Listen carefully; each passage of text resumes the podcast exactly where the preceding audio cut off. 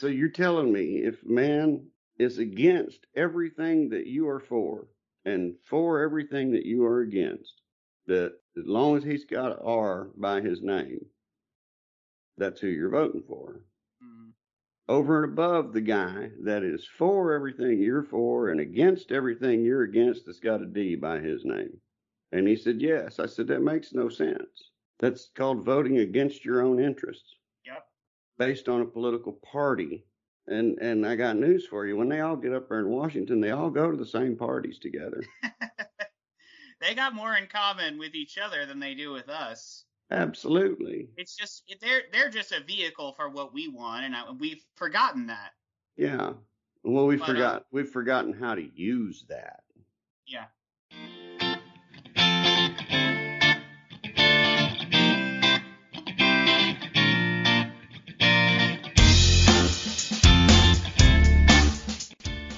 Hey y'all, welcome back to Gramps Place, where my guests and I discuss all things of public interest and anything else that might need a little changing in the good old USA.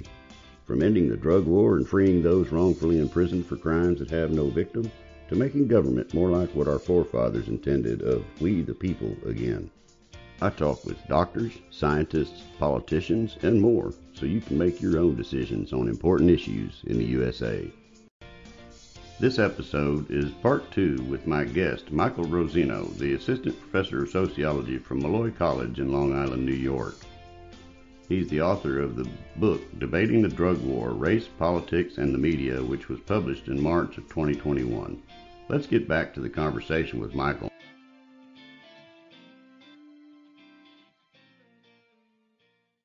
I think it, it undermines not only like you know what you're saying, like you know it creates a false division, but it also you know it limits our imaginations. You know we're having we just mm-hmm. had this conversation about what would the world look like if we ended the world the war on drugs.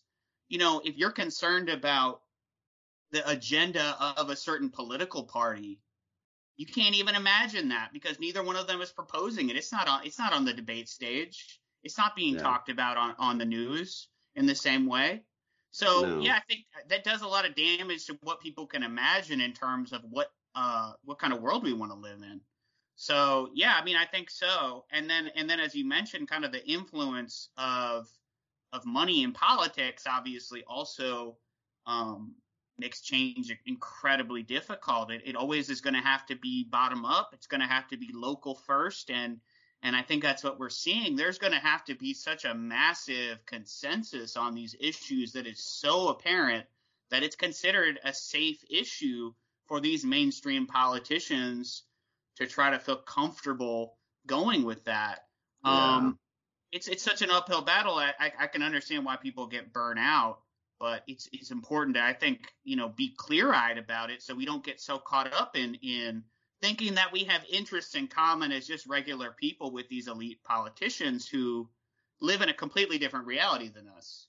Yeah, you know it, it's it's crazy uh, how little we get done hmm uh, because of the simple fact that too many people are paying attention to to the whole rhetoric and not the real issues. You know, I, I tell people all the time that, that some of these issues, and some people agree with me when I explain it to them. Some people disagree. You may disagree, but but some of the issues that each side even uses as their their keystone issues are Mhm. are issues that can't even be changed without changing the Constitution, like the Second Amendment hmm uh, you know, like issues about immigration. Immigration is an issue that is set forth in the Constitution of the United States. The only way to change it is to change the Constitution, and 99% of the voting population Mhm. doesn't understand that fact.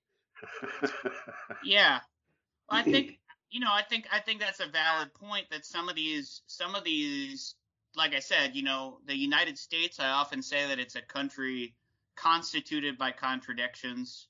Mhm. because I'm a I'm a big nerd and I like alliteration, but I think also it's it's these are some of the things that we're kind of grappling with is you know we we there is a certain path or a certain framework that's that's laid down that there's a lot of room. I I will say, you know, one thing that I would I would push back on a little bit is, is there is a lot of room for interpretation. There's well, a lot of room for interpretation, and I think that is worth um politicizing. I think that's worth turning into a space of action. You know, so it's one thing if it says something in the Constitution, but if the Supreme Court interprets it a certain way, that matters way more than what it actually says. You mm-hmm. know, and let's not pretend that that the uh, these guys with powdered wigs necessarily knew that we were going to be like talking to each other over the internet either. Yeah. So we have a host of modern contemporary challenges that there's just no clear guidance on, even if we want to defer to, to the, something like the Constitution. So, you know, I think I think when it comes to even things like immigration, like there's a lot of room for reform. I think when it comes to, um, you know, gu- policies around guns and gun ownership and uh, you know those kinds of things, I think there's a lot of room for reform. There's a lot of room for interpreting sure. those things. Sure. But uh, I do agree with you that that neither one of the major parties has, you know, economic like real the real economic health of the country in terms of everyday people as their core issue, which I think would be a slam dunk. Mm-hmm. I'm not I'm not one of these commentators though that thinks that that you know um, there is uh, necessarily like it's not a zero sum thing. So I don't think activists focusing on racial inequalities necessarily takes away from our ability to focus on class issues. I don't I don't see it like that, but I do think that the major parties take on issues that um, are not substantive. Maybe they're symbolic, maybe they're culture issues. We're seeing a lot of culture war stuff kind of popping up mm-hmm. that you know, when you really think about it, what are the impacts of of this? Is just like maybe, you know, whether or not something can be taught in a classroom, which I don't want as a as an educator, I can't possibly, uh, you know, tell you how important that is. But in terms of how it impacts the average everyday person, you know, I think that that there should be a requirement for politicians to have to say, this is what I'm going to do. This is how it's going to impact the average family. I'm going to stick through to this. There should be accountability. Um, and, and that should be the messaging. But, but I think you're right that a lot of it is rhetoric. I mean, think about, you know, people who, uh, get elected off of their personalities or their charisma, for instance. I think we've had several presidents in recent memory that have been elected, I would say, off of pure charisma and that people like the way they talk whether sure. it's uh, Trump and people saying, "Well, I like the way he talks because he is, you know, plain spoken and he he says these kinds of of things that maybe people say quietly, you know, mm-hmm. Mm-hmm. Uh, or whether it's Obama having this very flowery language that he's using to talk about things, but ultimately not in, in, enacting a lot of of really meaningful structural changes. Um, you know, I think I think that's that's a big issue right now, and uh, you know, this is something that I'm I'm fascinated by. Is you know, we think of charisma as being really problematic when we're talking about like a cult leader or something, but yeah. we see it as a good thing when it's a politician. But I do really worry, as I'm sure you do, that that that gets us further and further away from having these real conversations because now we're talking about a person. How do you feel yeah. about this individual person? It's like what I care about is how what they're going to do impacts me and the people I care about and, and the other people um, who are alive right now. Like that matters way more than whether or not I want to go like sit down and have a beer with Joe Biden or something. Yeah, I think I think large largest part of our problem politically as a country, and and again, this is my opinion. I'm just one man, but I've watched it for many and many years with a very intent attitude, right? But um, I, I still think, and, and that's what I mean by bringing up the whole rhetoric subject, that, that this rhetoric not only has the voting population blinded from reality of, of what actually makes our government work and tick.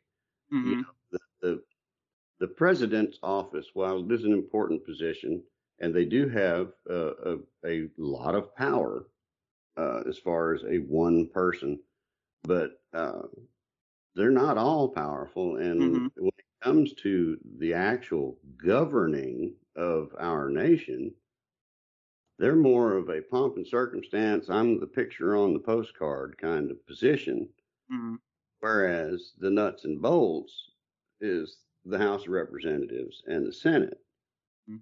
And and then you've got over here on the side, you've got the Supreme Court that says, yeah, that goes along with the Constitution. No, it doesn't.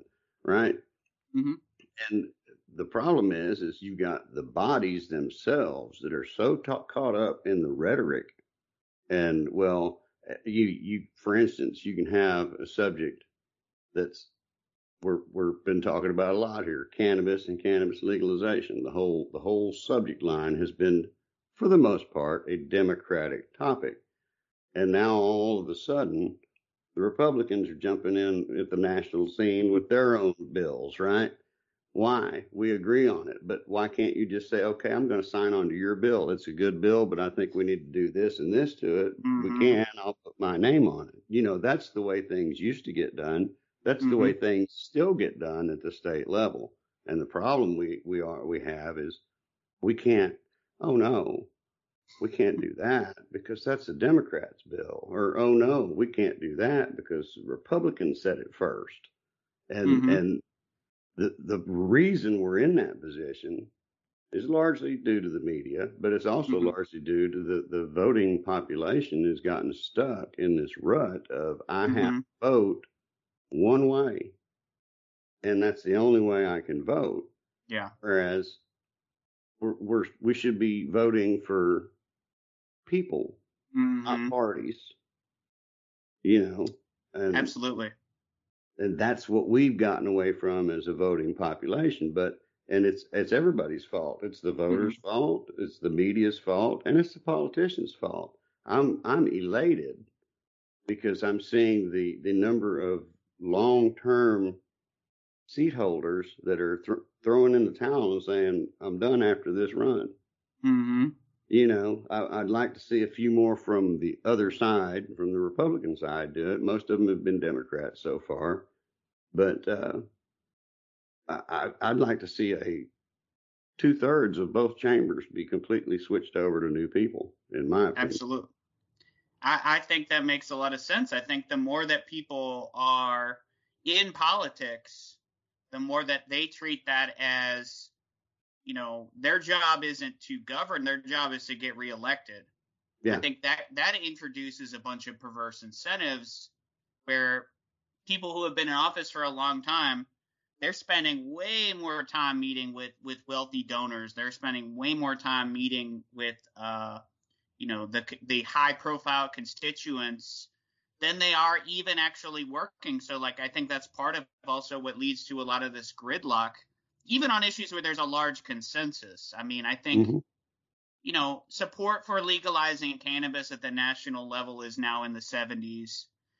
I remember, you know, it was maybe about a decade ago. It was uh, had first sort of reached uh, a national sort of majority, and that was considered a big deal because it was considered a little bit of a, you know, this is a controversial issue. You don't want to be seen as, uh, you know, supporting drug use and we've seen it become more and more normalized mostly because of the work of, of activists and people people raising uh, awareness um, as well as as people being willing to take that risk of of you know um, putting their neck out for it. But i also think you know it really is a sad state when you can have that much consensus on an issue where you know maybe we disagree. And a lot of my my book that i just wrote talks about the the, the how and why that that a lot of people disagree on. But when there's that much of a consensus on any issue you know you would expect for that to be kind of a home run. But i think exactly the kind of issues that you're talking about the the partisanship and the sort of uh, you know my team versus your team, the, the competitiveness, the horse race of it all. How is this going to impact me getting reelected? How is this going to impact you know my my party? Um, you know, as as a as a researcher, you know, so many things that you're saying are borne out by research and, and theory. You know, there's an idea that uh, you know there was a certain point in history where being a politician became a job and you know before that it was just considered sort of a volunteer type of position. So we have that. We have all those incentives that go along with how much money they can make, or Yeah. you know having all that stuff. But then also, uh, I think another big part of it is we are in a really unique uh, country in terms of, of this this bipart, you know, the, the two parties and and the founding fathers uh, obviously very mixed legacy, you know, depending on, on who you talk to. But but one thing that that they did kind of agree on was that political parties and, and the formation of parties would be really bad. Yeah. Um, so it's interesting to see that kind of gridlock just really doubling down every four years. Um, yeah, and I agree with you. That's one of the reasons I've been so fascinated by what I call like grassroots parties because I think at the local level, at the state level, is where you can see some people outside of of that two party system kind of actually getting involved um, in, in local elections, getting involved in in supporting friends, families, community members who are trying to run for office. Like I think that kind of movement is really big, and uh, you know that, that there is any kind of accountability. I think it seems to be taking place on that level because of that. Yeah, there's there's two hashtags I was using. There- I tried to get something started here in Texas a couple of years ago, uh, after the the Texas legislative session ended in 2019, um, along the lines of what I'm talking about, and and basically, um, basically it was, I called it was Texans for Politicians for the People, hmm and and I, I had a pretty decent little group of people following going there at the beginning, but then it just kind of died as fast as it got going. But the whole premise was is people over politics, number one, hmm and, and number two that we are the change that we need. It's it's up to the the voters hmm I mean, I, I hear so many people talk about the very things we're talking about. You know, well, I- I've got to vote right. I got to vote left. I got red, blue. You know, uh, my dad, God love him, he's 85 years old. Uh, I don't argue with him much, but this one particular day, I couldn't help but argue with him. We used to argue all the time, mind you, but uh, I don't much anymore, you know. But uh, one day, this is back before uh, the last presidential election, and we were we were talking just about the election upcoming, you know, not just presidential but other races here locally, et cetera. And uh, he made a comment that just blew my mind, and it was, I don't care if I disagree with every blankety blankety thing they say. If there's a R by their name, that's who I'm voting for. Wow. And I said, Dad, did you hear what you just said? and he just kind of looked at me like I was stupid. I said, Literally, did you hear what you just said? Because it's the dumbest thing I ever heard in my life. And he said, So you think I'm dumb, huh? I said, No, I think that one statement is dumb. Got to clarify. And I said, that, that, that, so you're telling me if man is against everything that you are for and for everything that you are against, that as long as he's got an R by his name, that's who you're voting for. Over and above the guy that is for everything you're for and against everything you're against that's got a D by his name. And he said, yes. I said, that makes no sense. That's called voting against your own interests Yep. based on a political party. And and I got news for you. When they all get up there in Washington, they all go to the same parties together. they got more in common with each other than they do with us. Absolutely. It's just they're they're just a vehicle for what we want, and I, we've forgotten that. Yeah. Well, we But, uh, forgot we've forgotten how to use that. Yeah. I You think- know. Yeah. No, I th- I think you're absolutely right, and and I think you know one of the things that that we underestimate sometimes is the power of just having conversations with people Sure. about these things, and I think that's a lot of work that that happens behind the scenes. The fact that we, you know, when we're passionate about these issues, we do take the time to talk to friends and family members about them. You know, one of the things that I've I've really had to learn if um if I'm doing all this research and and trying to understand all these issues that I have to be able to have conversations with my family members, conversations with with my neighbors, you know, and, and not lose them with a bunch of academic jargon, but also learn to listen to people and and hear them out. Mm-hmm. Um, even if I disagree, and even if you know maybe maybe they're they're saying something they don't realize is a paradox or a contradiction. I, I think you know maybe the, the difference is your your father was very candid, very willing to say say that part out loud, and I think a lot of people just do that and don't say it out loud. But when you hear it out loud, it's uh yeah, it's kind of surprising. It's kind of surprising what what people will will think about and and how they'll uh you know explain why they do what they do, and and that's you know, when I when I use these terms like uh, you know, democratic imagination or political meanings, you know, that that example that you just gave is exactly what I'm talking about. It's how we how we make sense of what we're doing. You know, yeah. that that really matters and and having people, you know, think about it and really try to reflect about okay, why am I voting like this? Why am I uh, getting involved this way? You know, that can be a really uncomfortable process too. So you know, one of the things that that I often think about is how can how can we make people uncomfortable in in a productive way? How can how can that conflict be be something productive rather than destructive? Because we we know what the destructive conflict looks like. You just have to go online and you see it. Sure. But there's also so much potential if, if we can be willing to, to have uncomfortable conversations, if we can be willing to sit with contradictions, that's where growth comes from. That's where people figure things out. So, you know, I think I think that's another one of the things that that I see as a big a big uh, space is just like everyday life, having conversations, being being willing to know when when a conflict is productive and when it's destructive. That can be yeah. really helpful. And I think you know even I think about this with teaching, but I also think about this just in terms of when I'm out in the world talking to people.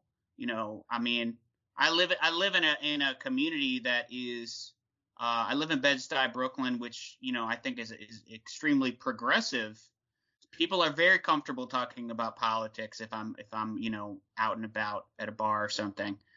But you know, I, there's still going to be a lot of disagreements and contradictions that that uh, you know you have to really be comfortable with and be willing to kind of push people on do it in a way that comes from a place of kindness. And that yeah. that is a real struggle. And that's i think uh, how it comes you know because we don't have acts we don't have influence in the same way that politicians do. We don't have influence in the same way that media corporations do. But what we have is the ability to have conversations. And you you have a platform with with the podcast which i think is really great in terms of you know having these conversations and, and recording them and, and people can come back to them um, you know, and I try to see a lot of the things that I'm doing that way.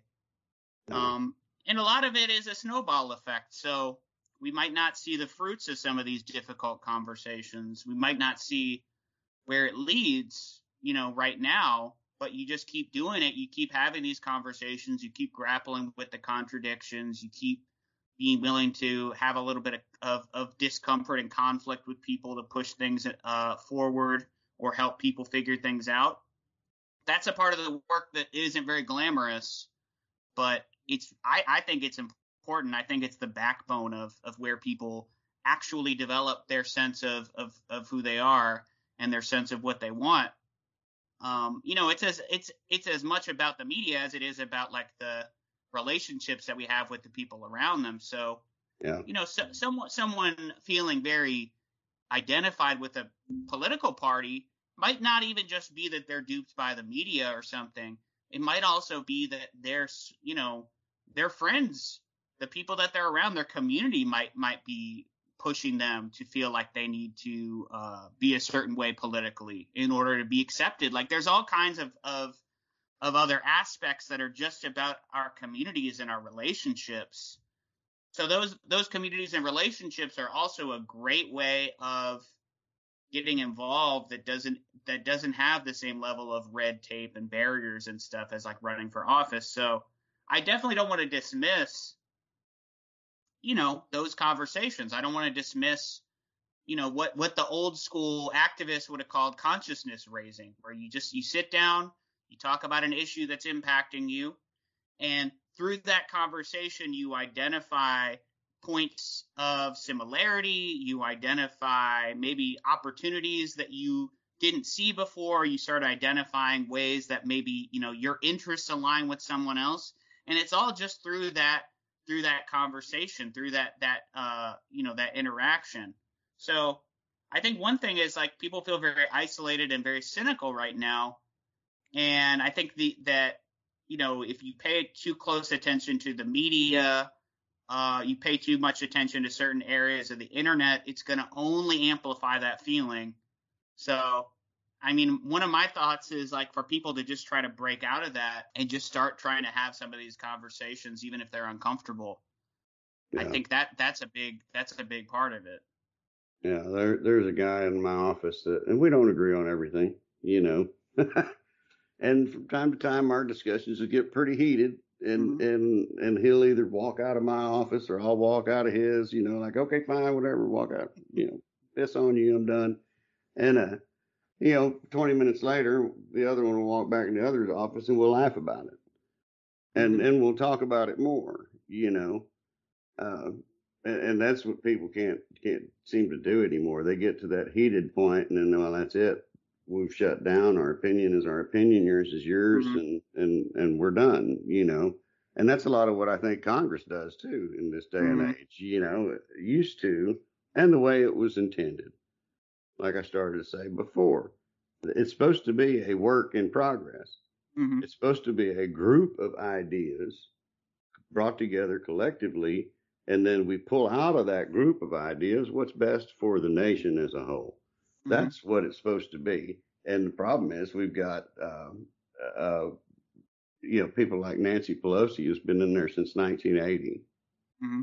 You know, and Chuck Schumer, and then you know on the, the other side of the coin you got Mitch McConnell, and, mm-hmm. and you know I could sit here and name all these people that've been there for 30 and 40 freaking yep. years, you know, and and that's the problem. It's all mm-hmm. a partisan deal anymore, and it's not about uh, let's what's going what what's going to make this country continue number one mm-hmm. because it could end there's no doubt about it democracy democracies have ended before you mm-hmm. know uh, what's going to make it continue on the current path of of going up not down and uh, you know how do we get there mm-hmm. collectively mm-hmm. what's best for everybody not just a few and generally if you want to do approach it that way, everybody benefits, including mm-hmm. the few.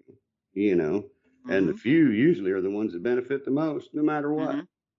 So they just need to shut up, get out of the way, and let things happen the way they need to, in my opinion. But you know, I I I, I think that is really, you know, you're really, I think, honing in on this this kind of issue that that I think you know that is once again that's a bipartisan issue that that people who really buy into a particular party, I think, get blinded by is that on, on both sides, there are entrenched uh, leaders who have been there for decades, particularly in Congress, who really kind of are there to align their, their rhetoric as a party with the interests of the super elites and to to do that transaction. That's that's why they are where they're they are, unfortunately.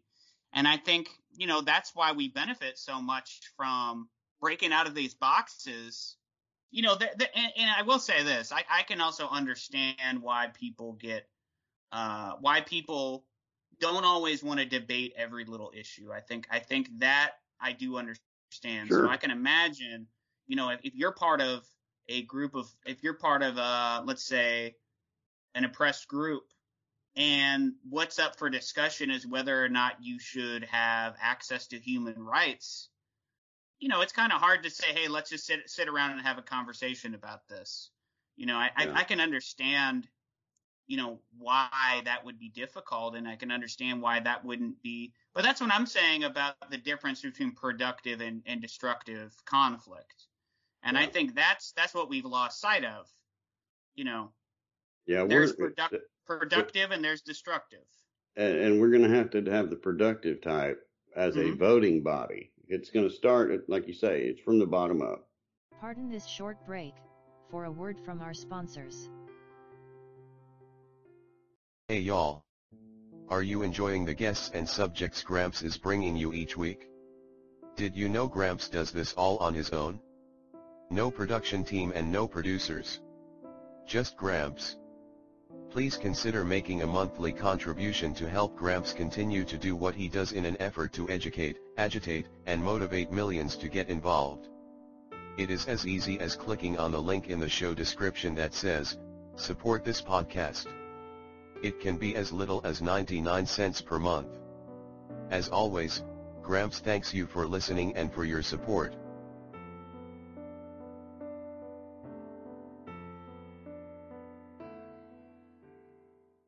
Welcome back to Gramps Place. The podcast where Gramps and his guests talk about all things of public interest.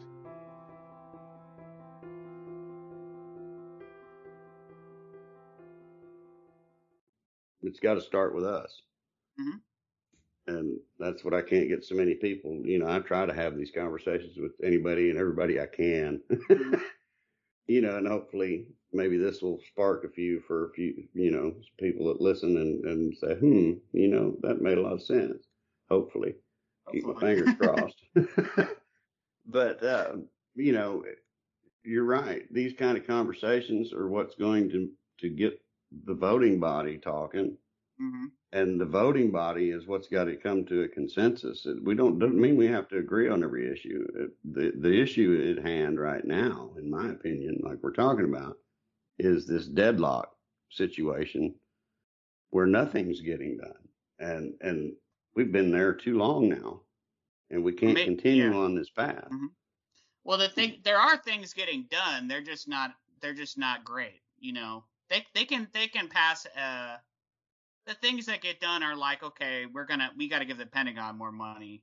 Yeah, yeah. You know, those kinds of things always Things get things beyond the budget need to get done.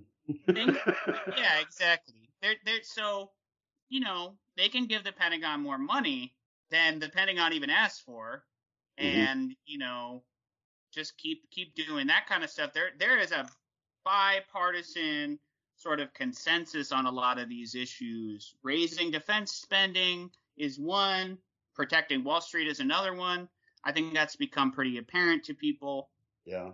And so, yeah, I mean, I think that's one of the one of the issues that that we really face is, you know, and there this is where you know I know critical race theory is like very uh, controversial, but there's one idea that's in critical race theory that I think is really valid, uh, you know, among others, which is this idea of interest convergence, basically meaning that in order for regular people or even marginalized folks to achieve uh, progress, to to achieve their goals or change a policy, unfortunately, with the way that things are set up, they have to find an interest in common with some type of powerful group in order to even have that happen. Yeah. It can't. It's not enough just for it to be okay. This is going to help a group of people that's suffering. Um, you know, and that's that was written about in, in the context of some of the civil rights reforms in the '60s, but I see it pretty strongly in, in the conversation we're having about, um, you know, drug policy, for instance. So Certainly.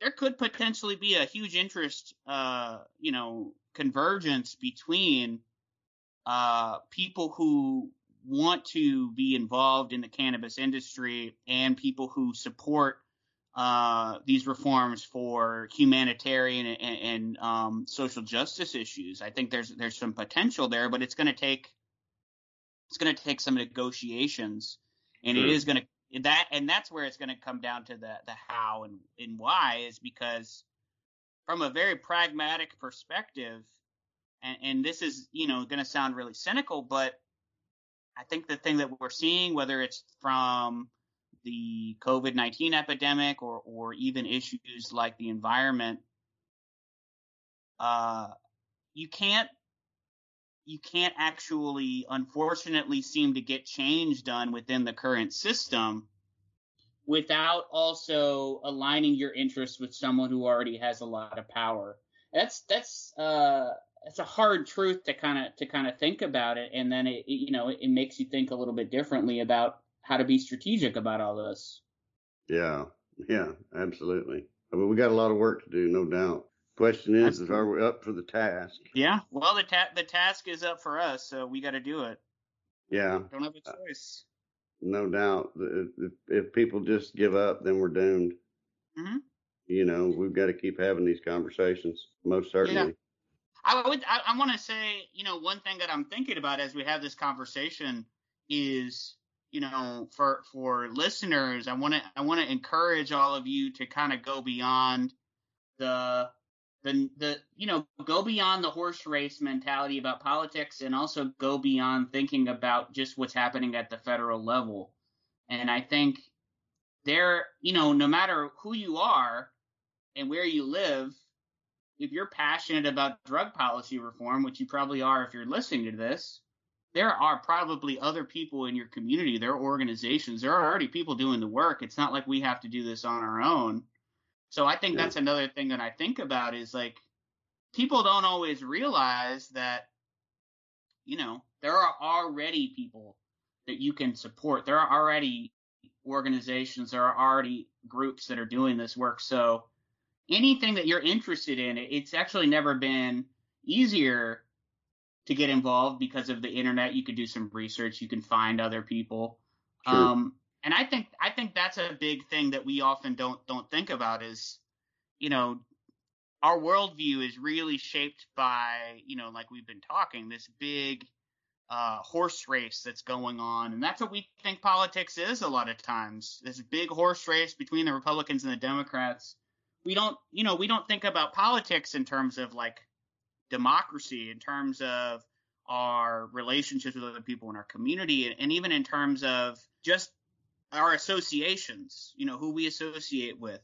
What uh, you know, what are we putting our energy towards? Like all those kinds of things matter as much as who do we vote for and it also matters probably a lot more than you know these big outcomes that that are very eye catching because what's behind that big outcome is a whole lot of legwork that we didn't see so you know when, when cannabis gets legalized in different states you see you see the politicians signing the paperwork you, you see the headline but what's invisible to all that is the activism the community engagement the people who've gone out of their way to actually have these difficult conversations the people who you know were willing to make compromises the people who are willing to deal with a little bit of conflict.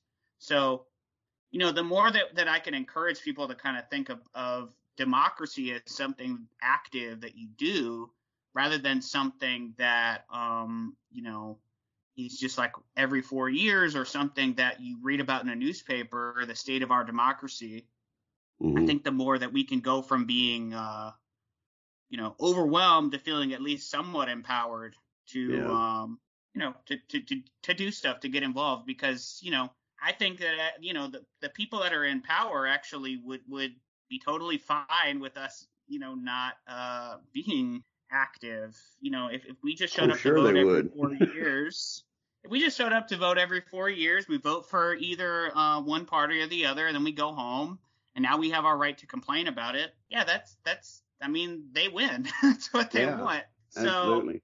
yeah, I mean, and so I th- and I think, like I said, the media gives you a very distorted view of these issues because you know when you even think about w- when the news is running a story, and this is something I thought about when I was writing my book. When I started analyzing newspapers and how they talk about the war on drugs, there's even a question of like who are they turning to as experts or information, you know?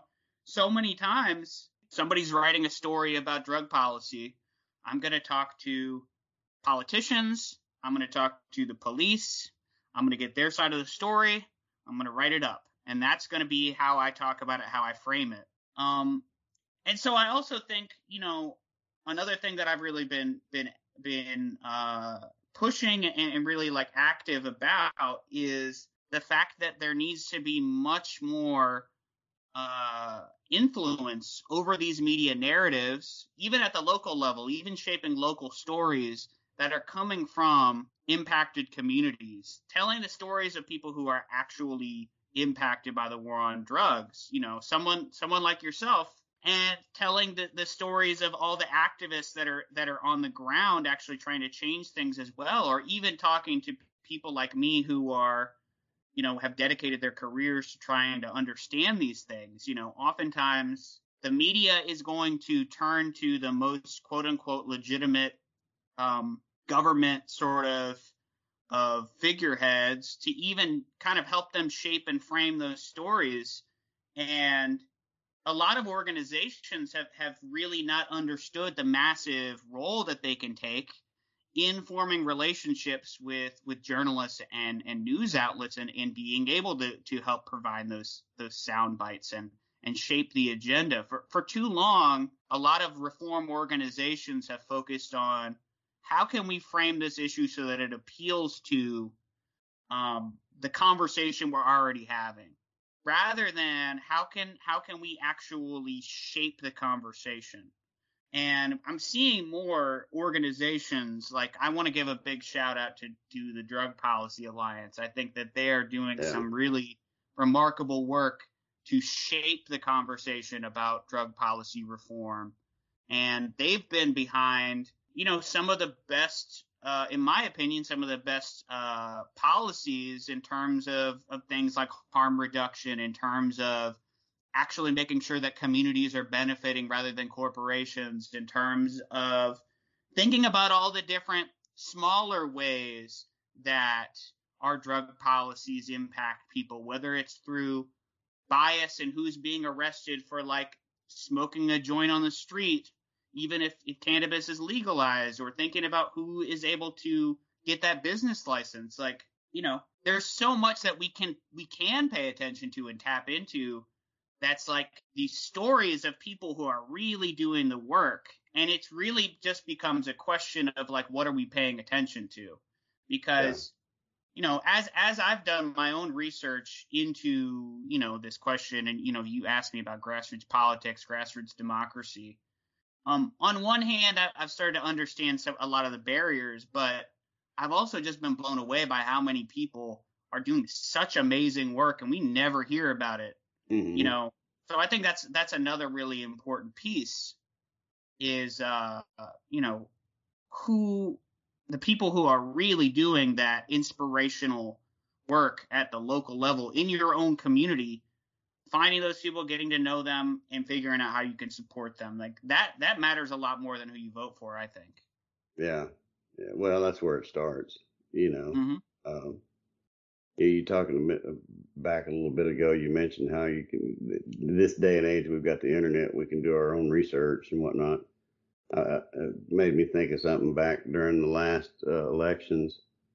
Uh, a coworker who was used to voting just down party lines, and we'd had a couple conversations, and and he he was kind of leaning toward my way of thinking, you know, which my way of thinking is I don't believe in either party. I don't believe in any party. I think they all mm-hmm. ought to be abolished, is, is what I think. Because, like I said earlier, I think we should vote for for ideas, not parties. We should elect people, not politicians. And I vote for Republicans, Democrats, Libertarians, independents. You know, I, I don't claim any party. I vote for whoever I think is the best for my wants, desires, and needs. Mm-hmm. Right, which is what we're supposed to do. And and so we've had several of those kind of conversations. And and he said, you know, what do I do? You know, all I hear is the the BS on the news. You know, and and that's of course their campaign slogans as well. So. Mm-hmm. What do I do? I said, real simple take a Saturday afternoon, you and your wife sit down, and uh, first look up all the candidates that actually are going to be on a ballot that you can mm-hmm. or can't you can vote for because the ones that you can't vote for don't matter to you. Mm-hmm. That's that's number one. Differentiate who you who matters to you and who don't because you stop listening to the ones who don't matter to you. If you can't mm-hmm. vote for them, they can't affect you, not directly anyway. You know, and then I mm-hmm. said, once you get that list, then simply sit down and look up their website, see what they what they say, what's their platform, what's their messaging, and then you, it's a simple simple thought process that can occur as you're reading through that that information. Say, I agree or I disagree. Okay, I like this guy and I don't like this one. Mm-hmm. Right? That's as simple as that. I said you can do it a couple hours in this day and age. I said 40 years ago we didn't have that. Mm-hmm. You know, you had to actually do a little digging if you wanted to dig into somebody who find out who somebody was. You know, now it's it's right there at your fingertips, and and it's amazing how many people won't take one afternoon. You know, but they'll argue for days about what they heard on TV. Mhm. Yep. You got it. it's mind-boggling. Yeah. I mean, the, that's the question. What is this person going to do, and how is it going to impact the things that I care about? And yeah, I mean that that is that is the the way to to uh, uh, approach it. I think one of the things that's so interesting is when you talk to really wealthy people, really wealthy, powerful people, the types of of economic and political elites that you and I will never meet, uh, that live in a complete bubble. You better believe that's what they're doing. Mhm. they know how policies are going to impact their interests and they participate in the system accordingly. They don't Sure. care what party it is. What they care about is how can I get a, get away with not paying taxes? You know, who's who's going to give me the most uh you know, uh, who's going to give me the, the loosest, uh, the least amount of regulations, or who's who's going to, you know, pass laws that are in the favor of my business, or you know, who's going to, you know, all of those kinds of things. That's how they're thinking about it. They're not paying attention to the rhetoric. They're not paying attention to, oh, I like this person or I don't like that person. They see it in a very instrumental way, and that's how politics should work. The, these people are just vehicles, they're just instruments for us to collectively figure out how we want to solve problems. Sure. And yeah, I mean, I mean, I think I think that is a big part of it. And and then you know, like like we said before, I think what really scares me is the areas, not the places where the parties disagree, but the areas where the parties agree on things that are you know objectively harmful. And the war on drugs and mass incarceration happens to be one of them. There is there is you know at the federal level there's a bipartisan consensus. So you know, and we've even seen Democrats in the in the 90s, as much as people associate drug reform with with Democrats or, or liberals, liberal Democrats, you know, pushed all of these really harsh laws in in the 90s, and they haven't done much to uh, change them at all. So, you know, maybe it's not just about maybe it's not just about parties. You know, maybe it's a it's about uh, you know, issues, policies. Yeah. Yeah, and and that's that's my whole point. That's been my point for probably the better part of 30 years. Quit thinking about it from a party perspective. hmm Think about it from a policy perspective. How are the policies going to affect you? hmm You know, uh, yeah, we got our work cut out for us, no doubt. Yeah. No, I mean, and this is one of the reasons why, you know, why I like being an educator and like I like doing research because it does, you know, we when we we ask this question, you know, what what are these policies and how are they going to impact us? For me, that's what that's what social science does best. I, you know, we can actually do research. We can actually try to figure out not just how do I think this is going to impact things, but you know what what's the actual impact of a, of a certain policy you know Mhm. and uh, so that's i think another part of it is is the research and asking these questions. Uh, how are policies going to impact us? And and there's no shortage of of information out there.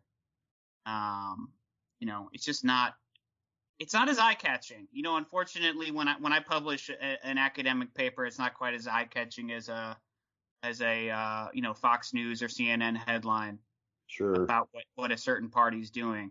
So yeah, I mean these these are all kind of conundrums that I think we all kind of need to think through for people that are passionate about uh, change or making people's lives better. Yeah, the, the you brought up a good point there that we haven't hit on uh, the, the Fox News headlines and or a, ABC News for that Mhm. matter. Doesn't have to be Fox. Uh, people need to understand that in this age of information, yeah, there's a lot of bogus information out there, and and a lot of it is coming from some of the radical media outlets on both sides. Uh, you've got to be able to weed through it and go beyond it and and get the actual information. Everything is verifiable. Mhm. Everything I, I've not had any problem debunking or completely uh, destroying different ideas and and things that have been floating around out on the internet since it's come about. It's just a matter of taking the time to do it. So many Mhm. people today, uh, in my opinion, are in too big of a hurry and they see a headline, which is, is nine times out of 10 today, nothing but clickbait Mm-hmm. and they don't read the story. If they Yeah. read the story, they realize that it really had nothing to do with what the headline even said. So yeah, I mean, this is something that I see right now when it comes to the moral panic about the idea that the crime rate has gone up, for instance. Mm-hmm. So it's not surprising that after a year of lockdown, a year and a half of lockdown, people finally being back out in the world, you know, and things opening up a little bit more, that there's going to be more opportunities for crime. We also know the economy is not not doing great. A lot of folks are struggling. So I would be shocked if there wasn't a little bit of an uptick in, let's say, shoplifting and petty petty crimes like that. Mm-hmm.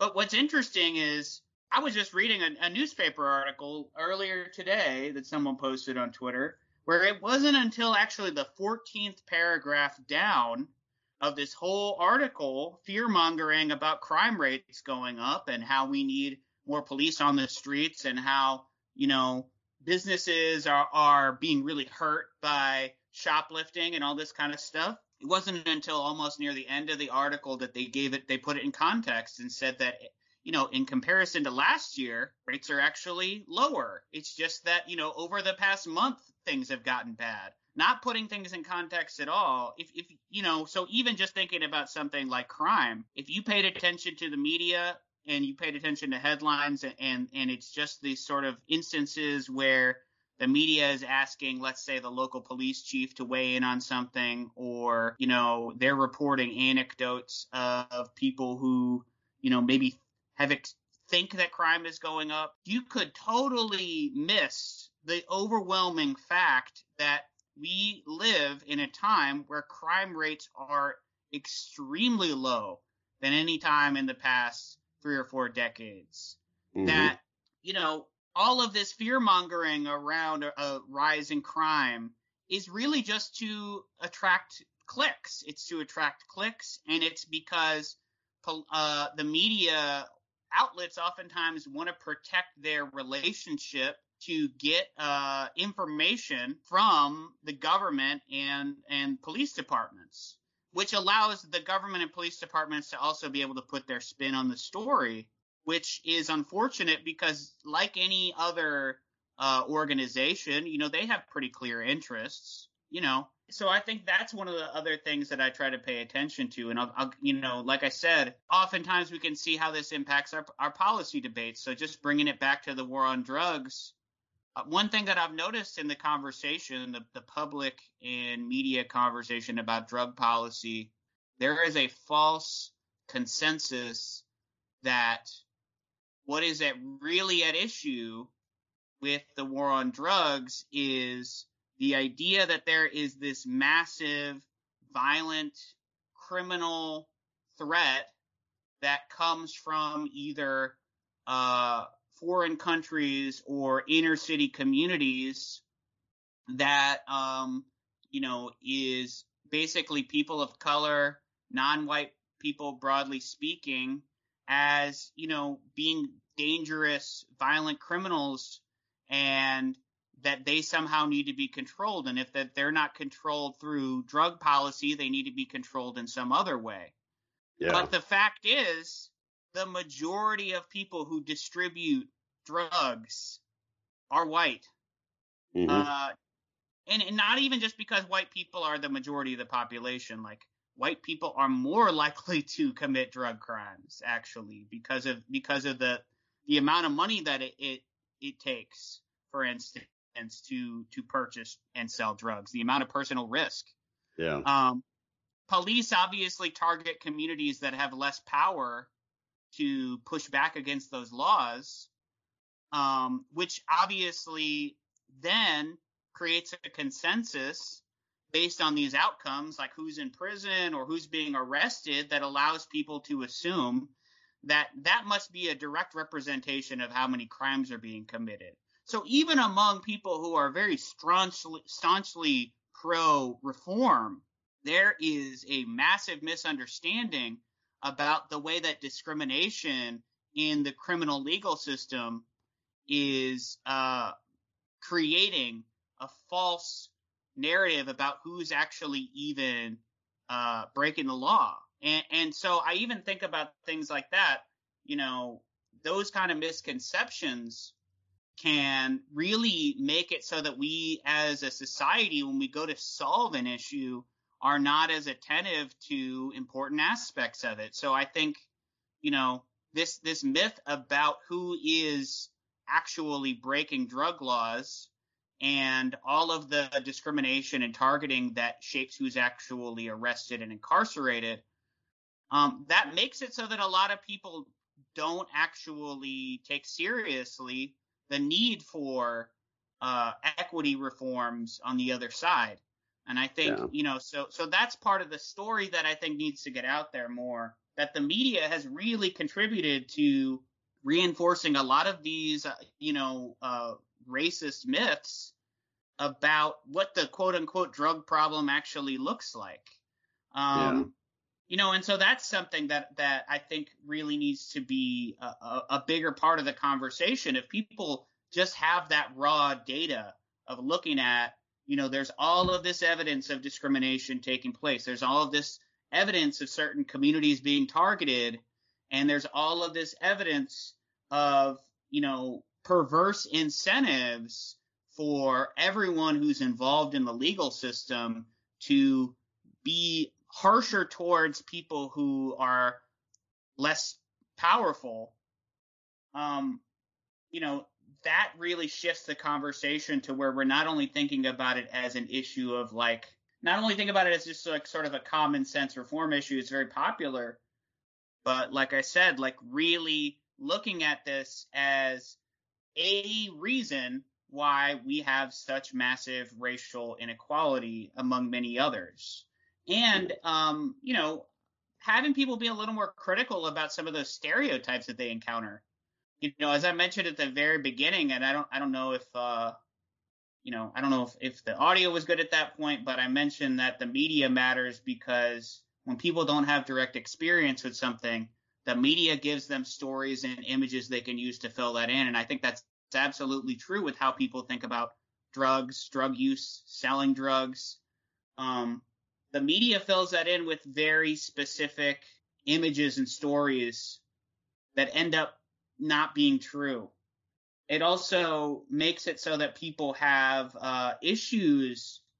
People have a difficult time empathizing with the people who are negatively impacted by the war on drugs because of these myths that we have mm-hmm. about um, you know about gangs or violence or about you know the idea that uh, you know violent criminals uh, you know all of these different kind of kind of words that that dehumanize the victims of these policies. Um, yeah so i think i think that's another part of it. There you know part of of what i like to uh, really bring in is that that one myth about who is who is the actual population of people who are actually using and selling drugs has made it so that even very reform minded people still uh, have totally misconstrued, you know, what the stakes are here. Yeah, absolutely. Well, exactly what I figured would happen is we would go on and on and on I knew it was going to be a good discussion. yeah, no, I'm I'm I'm really glad that uh I'm very fortunate to have a job where I've tricked someone into paying me for talking about this stuff. Yeah. Uh, Wish I could very, do that. very very lucky. Yeah, you know, I don't know if it was worth it to uh to go through all the all the stress of, of graduate school and all that other stuff, but it's one of the nice things about about what I do is sure. uh yeah, because I'll, I'll do it anyway for free. So Yeah. Yeah. No, So tell tell our tell our listeners where uh, they can find you if they want to reach out to you, where they can find your book, all that good stuff. Sure.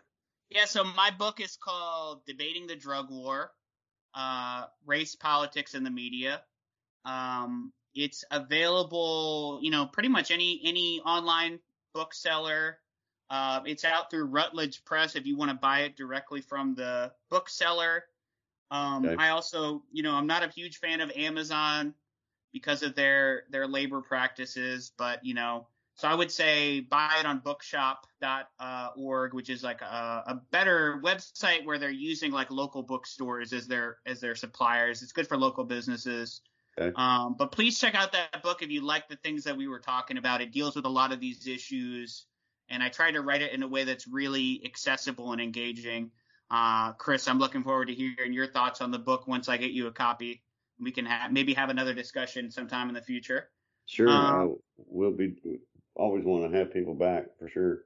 Absolutely. Yeah, you can follow me on Twitter. Uh, it's just my name, so Michael Rosino. Uh, you know, on my website, michaelrosino.com. I managed to, to snag up all those things that were in my name, so I'm pretty easy to find.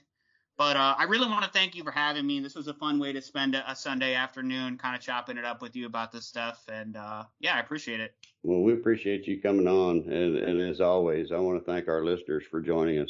Absolutely. Gramps Place, where Gramps and his guests discuss all things of public interest and anything else that might need a little changing here in the good old USA. From ending the drug war and freeing those wrongfully imprisoned for crimes that have no victim, to making government more like what our forefathers intended of we the people again.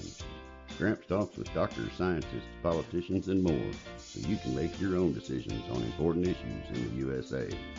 Be sure to subscribe where you get your podcasts or visit grampsplace.net today. And as always, thank you for listening to Gramps Place.